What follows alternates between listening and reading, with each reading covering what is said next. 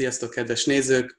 Ez itt újra a heti agymosó Feldmár Andrással Kanadából, és velem Ács Tanival Magyarországról.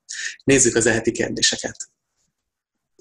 Kedves András, az utóbbi napokban nagyon rossz kedvem lett. Olyan dolgok aggasztanak, amik eddig nem, és félek, hogy nincs megoldás. Az egyik ilyen dolog, hogy úgy érzem, nem én irányítom a jó és rossz döntéseimet. Ezt morálisan értem. És emellett senki sem irányítja az ilyen döntéseit. Amikor valaki valami rosszat tesz, nem fogja fel, hogy milyen súlya van, ezért nem is hibáztatható érte. A következményekből tudjuk meg, hogy rosszat tettünk. Emiatt azt érzem, hogy ha valaki rosszat tesz velem, akkor nem vonható felelősségre, hiszen ha tudta volna, hogy rosszat tesz, akkor nem teszi meg. Úgy érzem, nem a mi döntésünk, hogy rosszat vagy jót cselekszünk, és ez elszomorít. Előre is köszönöm, Nóra.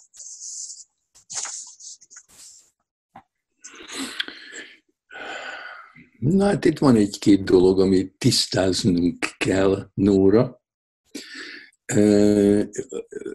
Jó és rossz döntés. Szerintem nincs jó és rossz döntés, csak döntés van, és amikor nem döntünk, az is egy döntés.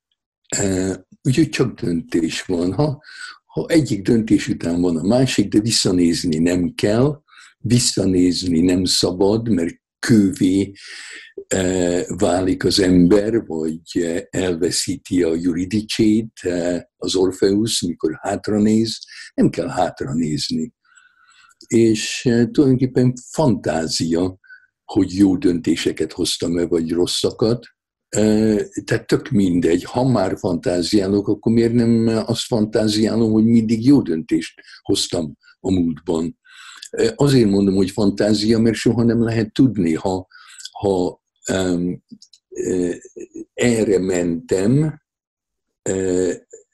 és itt bajba kerülök, akkor persze azt fogom gondolni, hogy jaj, erre kellett volna menni.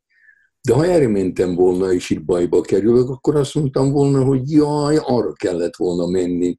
De ez mind fantázia, mert nem lehet az időt visszatekerni, és soha nem fogom tudni, hogy mi lett volna, ha más tettem volna. Tehát miért, miért kell uh, fantáziálni, hogy vannak a jó döntések és rossz döntések? De tudom, hogy ez a, a, a, a kisebbik bajod. A nagyobbik bajod az, hogy uh, valahogy talán szudó-naívan, azért mondom, hogy szudó-naív, mert csak a picik, a gyerekek valóban naívak, aki már felnőtt és naív, az csak szudó naív, mert nem akarja tudni a valóságot, az igazságot.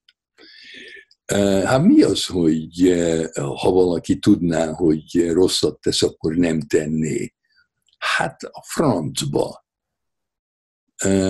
A, a, a, nagyon sok paciensem, akiket bántottak, és elmondják, hogy eh, mire emlékeznek a, a, a legrettenetesebb eh, pillanatokban, és az mindig egy, egy csillanás volt a, a, a bántó ember szemében, amit úgy interpretáltak, hogy eh, tudja a másik, hogy mit csinál, tudja, hogy bántja, és élvezi élvezi azt, hogy hatalma van fölötte, hogy eh, eh, senki nem fogja megtorolni, amit csinál, örül, hogy megteheti.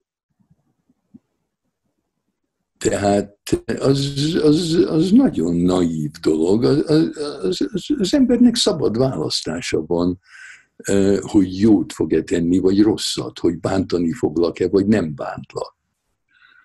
Tehát az, az, az, az egyszerűen nem igaz, hogy nem vagy felelős a döntéseidért, mert nem te döntesz, vagy nem az, aki téged bánt. Aki téged bánt, az, az nem szeret téged, mert a szeretet egy döntés, hogy tudnálak bántani, de nem foglak. Hát ha az, az, aki nem hozza meg ezt a döntést, az nem szeret téged, és akkor menekülj. Hát ne legyél ilyen naív. Nekem az jutott eszembe, hogy még az ókori görögök közt is, például Szókratész azt gondolta, etikai intellektualizmusnak nevezték el azután ezt, hogy a jó nem ismerete az, ami indokolja azt, hogy valaki rosszat tesz. És ha tudná, mi a jó, akkor, akkor nem tenné. Tehát ez egy, ez egy, nem tudom, ez honnan jön, hogy valaki egy, egyáltalán, vagy az, a Szókratésznek ez eszébe juthatott. Ennyire nem akarta látni, belátni azt, hogy, hogy van gonosz? Optimista volt. Ez, ez, ez olyan, hogy a mai napig is összekötjük a, a, a a gonoszt az őrültel. Uh-huh. Mint, hogyha, mint hogyha lehetne gyógyítani a gonoszt. Amikor, amikor valaki legépuskáz egy csomó embert, és aztán megöli önmagát, akkor, akkor azt mondja, akkor, akkor azokat a sztórikat szeretjük, hogy ja, hát e, e, pszichiátriai orvosságokat szedett, őrült volt az illető, mert normális emberek ilyet nem tennének. De hát ez, ez, egy, ez egy a kategóriák összekeverése. Vannak őrültek, akik szelídek és gyöngédek, és, és egy, egy, egy legyet se bántanának. És vannak úgynevezett normális emberek, akik mindenféle lelkismeret fuldalás nélkül tudnának ölni, vagy, vagy kínozni másokat. A, a gonosznak semmi köze nincs az őrülthez. Ez, ez, hogy a Szokraték miért gondolta ezt? Ő egy optimista volt. Ő, ő valahogy úgy gondolta, hogy a, az emberi természet alapvetően jó. De hát ez csak egy hipotézis, és szerintem nem igaz és ez már benne van a, a, a keresztény mitológiában is, mert e, e, senki sem mondja, hogy a Lucifer e, őrült, vagy a Lucifer buta. A Lucifer nagyon okos. A gonosz mindig okos. És a Lucifer szabadon választotta, hogy ő az Istent nem szolgálja. És ez benne van a pakliban, hogy szerintem nagyon sokan, amikor rájövünk arra, hogy akármit csinálunk, meghalunk, hogy nincs kiút, akkor vannak, akik elhatározzák, hogy hát akkor miért ne szeressem azokat, akikkel élek, és vannak azok, akik elhatározzák, hogy miért ne bántsam azokat, akikkel élek. Szeretem, amikor erről beszélsz a szétválasztásának, az őrületnek és a gonoszságnak. Ez szerintem nagyon fontos. Nézzük most a következő kérdést. Kedves András, azt vettem észre magamon, hogy mikor a súlyomból veszíteni szeretnék, könnyedén kizárom tudatomból az evés gondolatát. Úgy tűnik a környezetembenhez, környezetemben lévőkhöz képest eredményesebb is vagyok ezzel a módszerrel. Hasonlóképpen van ez a munkámmal, meglehetősen könnyen figyelmen kívül hagyom azt a tényezőt, hogy nekem a munkahelyemen nem jó. És amikor beérek az irodába, csak azon kapom magam, eltelt 8 óra anélkül, hogy a munkám értelmén agyalnék.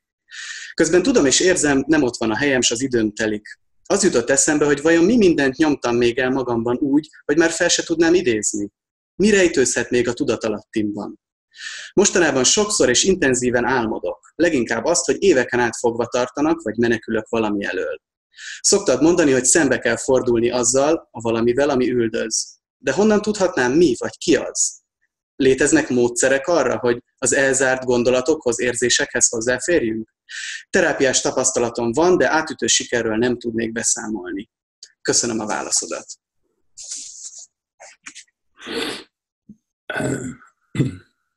Átütő siker, az jó.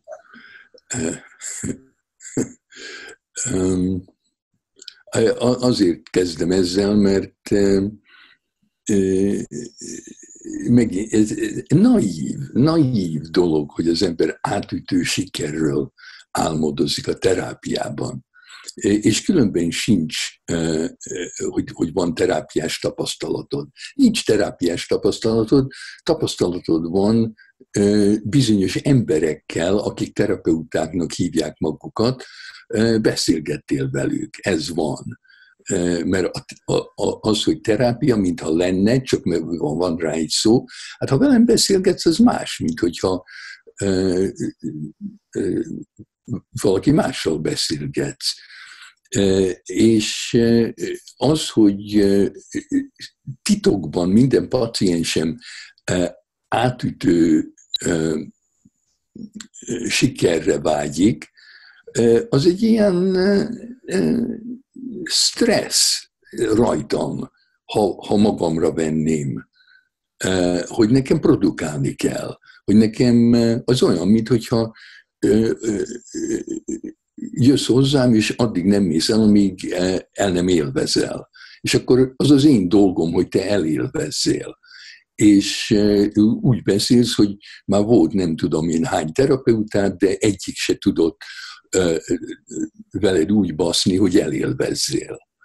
Hát lehet, hogy én se fogok tudni, de nekem nem az lenne a célom. Nem azért vagyok ott, hogy orgazmusokat produkáljak a pacienseimben, akár mentális, akár más. Na hát ez csak úgy azonnal eszembe jutott. Na most a lényeg a kérdésednek az egy nagyon jó kérdés.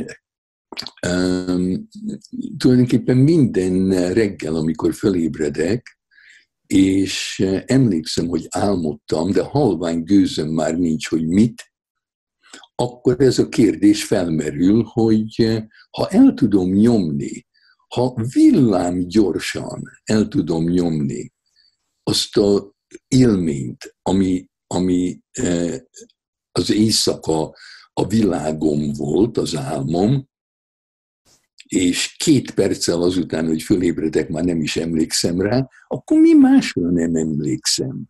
Tehát, hogyha, hogyha képes vagyok elfelejteni az álmaimat, akkor képes vagyok elfelejteni mindent, és hogy, hogy, hogy a, a, a sok mindenből, ami van, mit látok, mit nem látok, mit értek, mit nem értek, hát halvány gőzöm nincs. Ez egy nagy kérdés.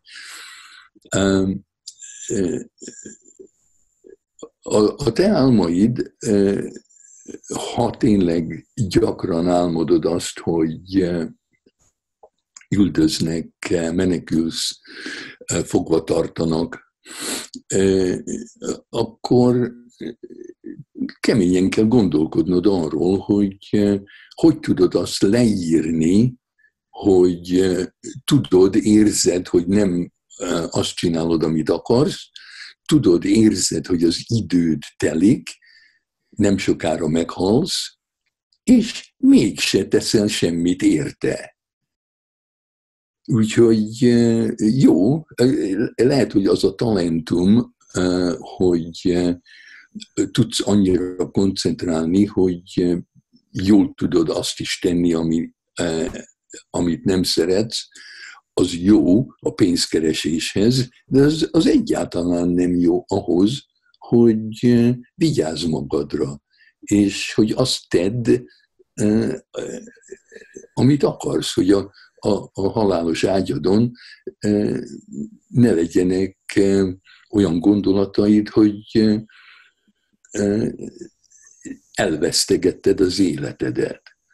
Tehát ez, ez itt, itt a paradoxon, hogy, hogy tudod, hogy, hogy időt vesztegetsz, és mégse csinálsz semmit. Miért? Mert, mert úgy gondolod, hogy nem lehet megélni abból, amit élvezel. Hát meg kell próbálni. Amíg meg nem próbálod, nem tudod. A, a leg izgalmasabb példája ennek a, a Buckminster Fuller volt, aki már idős korában elmesélte, hogy amikor megnősülni készült, akkor elmondta a lánynak, akit el akart venni, hogy hát rá nem lehet nagyon számítani, mert ő rájött arra, hogy ha másnak dolgozik,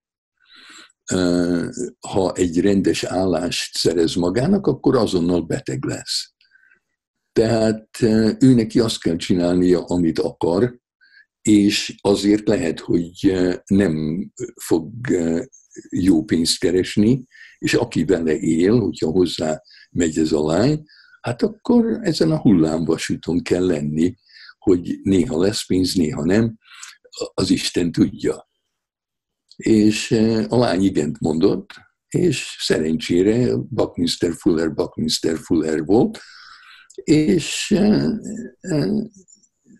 jól, jól meg tudtak élni, mert zseniális dolgokat fedezett fel, és örültek az emberek, hogy létezik, és megfizették. Egyszer később, már idősebb korában elvállalt egy munkát, tehát egy állást vállalt, azonnal beteg lett, és a felesége emlékeztette, hogy na, hát mondtad nekem, hogy neked nem szabad ezt csinálni, most miért csinálod? Azonnal hagyd abba. És abba is hagyta. Tök jó. A történet első feléről az a sztori jutott eszembe, amit gyakran szoktál mondani, hogy ha betör a spanyol inkvizíció a szobámba, és felszögelnek a falra, akkor nagyon jó, hogyha, és letépkedik a körmeimet, akkor nagyon jó, hogyha valahogy ki tudok szabadulni a testemből, és nem, nem ott lenni. De, de hát, hogyha nincs spanyol inkvizíció, akkor viszont miért ne élnék úgy, ahogy nekem jó? Ja. Miért ne? Nézzük a mai utolsó kérdésünket. Kedves András és Dani, az előző agymosóban azt mondtad, nem jó elfolytani a vágyainkat, s ha mégis megtesszük, következményei lesznek. Teljesen egyetértek, a gond csak az, hogy valamikor muszáj ezt tennünk. Én például szerelmes vagyok valakibe, akit rövid idő alatt elüldöztem magamtól, mert nem fogtam vissza a vágyaimat, és hagytam magam az érzelmeim által vezérelni. Kedvesemnek ez túl sok volt, és én nem vettem észre. Szakított velem. Most el kell folytanom a vágyaimat, de nagyon nehéz, pláne, hogy egy helyen dolgozunk. Hogyan lehet ezt a helyzetet túlélni? Válaszod előre is köszönöm. Üdvözlettel, A.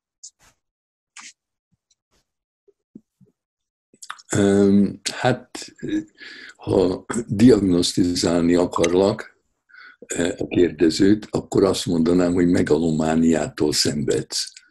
E, honnan veszed, hogy e, elüldözted magadtól? Hát micsoda megalománia ez? De hogy üldözted el magadtól? Miért nem, miért nem az az igaz mondat, hogy szerelmes vagy valakibe, és rövid idő után ott hagyott, mert nem bírta, nem volt kapacitása egy, egy normális érzelmi kapcsolatban lenni veled. Tehát egy szemét alak, egy, egy, egy lelki nyomorék. És miért szeretsz bele valakibe, aki nem örül annak, hogy hogy te ki tudod fejezni a, a, az érzelmeidet. Miért, miért, te, miért magadban találod a hibát? Miért kellene neked visszafogni a vágyaidat? Persze, hogy nem kell. Akinek te túl sok vagy, az neked nem elég. Miért hagyod, hogy a másik határozza meg, hogy, hogy mi a valóság? Oda, neki adod a, a hatalmat. De ez egy régi szokás. Ez, ez, ez egész biztos. Hol, hol, hol tanulhattad meg a családodban, hogy, hogy mindig az embernek saját magát kell bántalmaznia, és a másik, aki a bántalmazó, arra vigyázni kell, de nem magadra. Hát vigyázz magadra. Nem kell elfolytani a vágyaidat, hanem keres valakit, aki örül annak, aki te vagy. Ha otthon nem örültek neked úgy, ahogy vagy, akkor gondolod, ez a világ, és akkor folytatod a, a családi életedet, már akkor, amikor már nem is kell otthon lenned, de mindenhol az otthonodat, az eredeti otthonodat kreálod.